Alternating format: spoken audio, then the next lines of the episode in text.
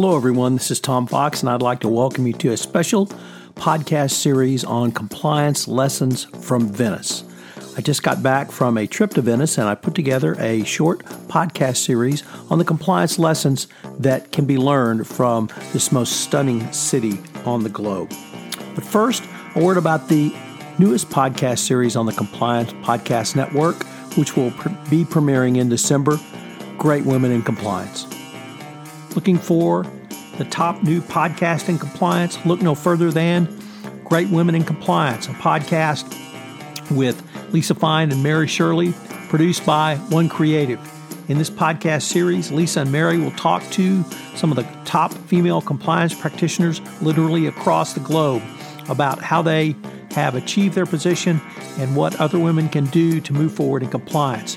It's going to be a great series. I'm certainly looking forward to it. Episode 2 Arsenale and Incentivizing Compliance.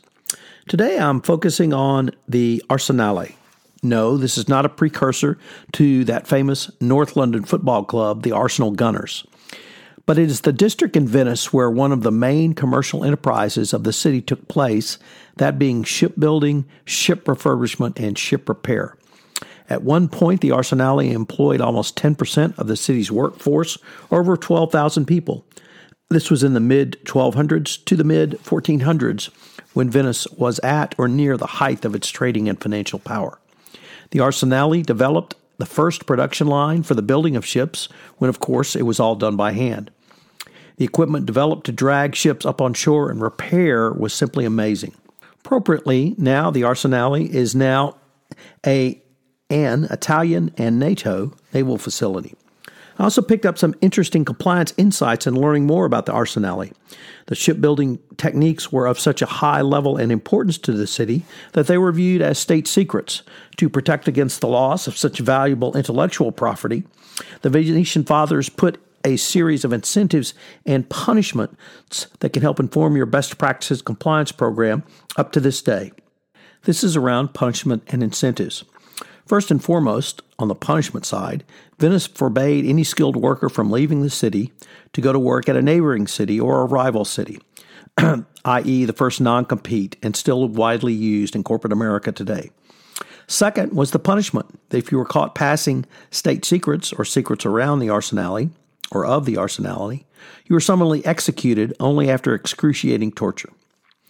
And while those specific techniques are not widely used in corporate America today, I'm sure there are some non enlightened corporate leaders who might like to reinstitute one or both of these practices. However, on the incentive side, there were several mechanisms the city of Venice used to help make the Arsenale workforce more loyal and desirous to stay in their jobs for the betterment of themselves and their city. The first was job security. The Arsenale was so busy for many years that layoffs were unheard of. If someone lost their job through injury or mishap or worse, they received enough compensation that they could live in the city. Finally, when a worker died, the company provided not only the funeral expenses, but would assist in taking care of the family through stipends or finding, finding other work for family members.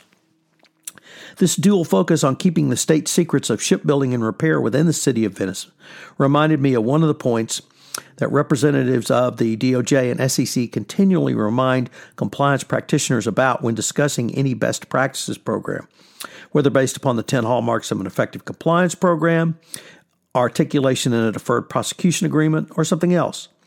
They continually remind CCOs that any best practice should have both incentives and discipline as a part of your compliance program.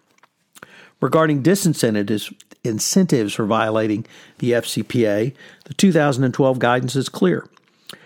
DOJ and SEC will cons- thus consider whether, when enforcing a compliance program, a company has appropriate and clearly defined procedures, whether those procedures are applied reliably and promptly, and whether they are co- commensurate with the violation. Many companies have found that publicizing disciplinary actions internally where appropriate under local law, can have an important deterrent effect, demonstrating the unethical and unlawful actions and swift and sure consequences. However, the guidance is equally clear that there should be incentives for not only following your company's internal code of conduct, but also doing business the right way, i.e., not engaging in bribery and corruption.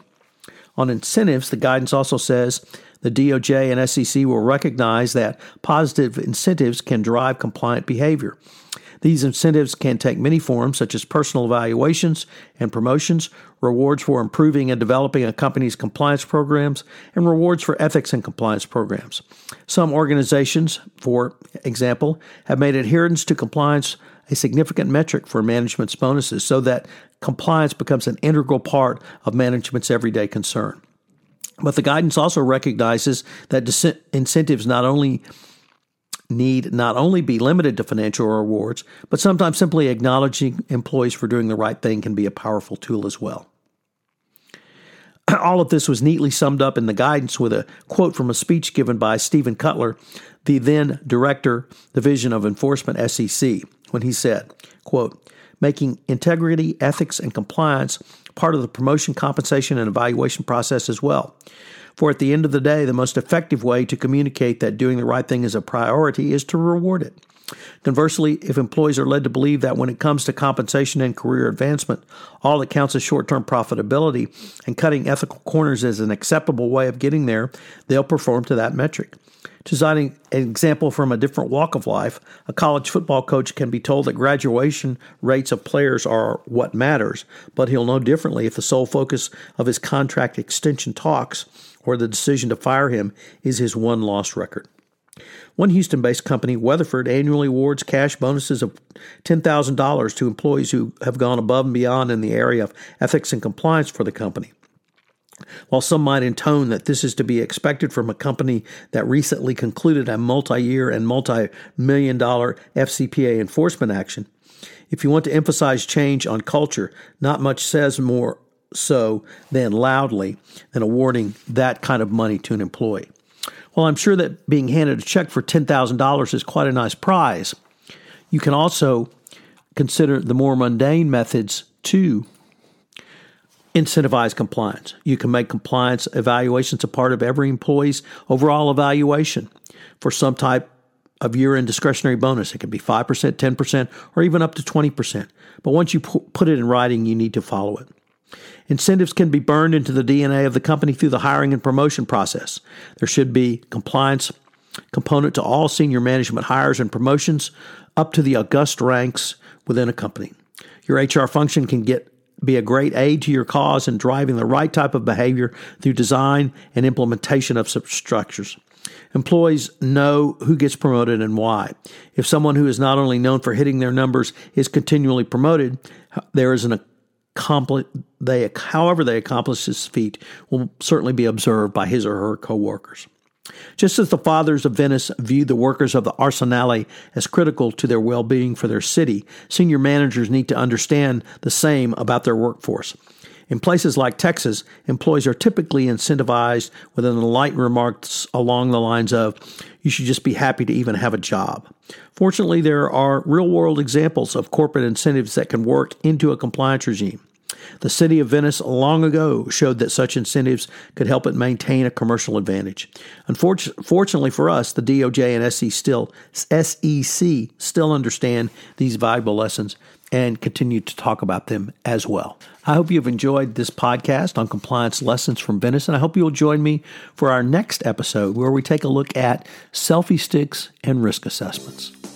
Hello, everyone. This is Tom Fox again. I hope you've enjoyed this episode of my special five part podcast series on compliance lessons from Venice.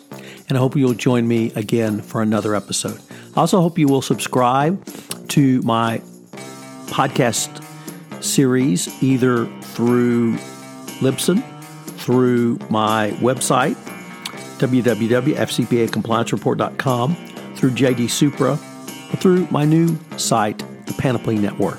I also hope you will check out the Great Women in Compliance podcast series, which premieres on the Compliance Podcast Network in December 2018.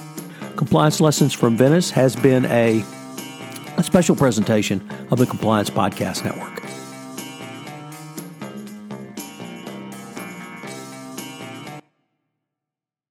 This podcast is a part of the C Suite Radio Network. For more top business podcasts, visit c-suiteradio.com.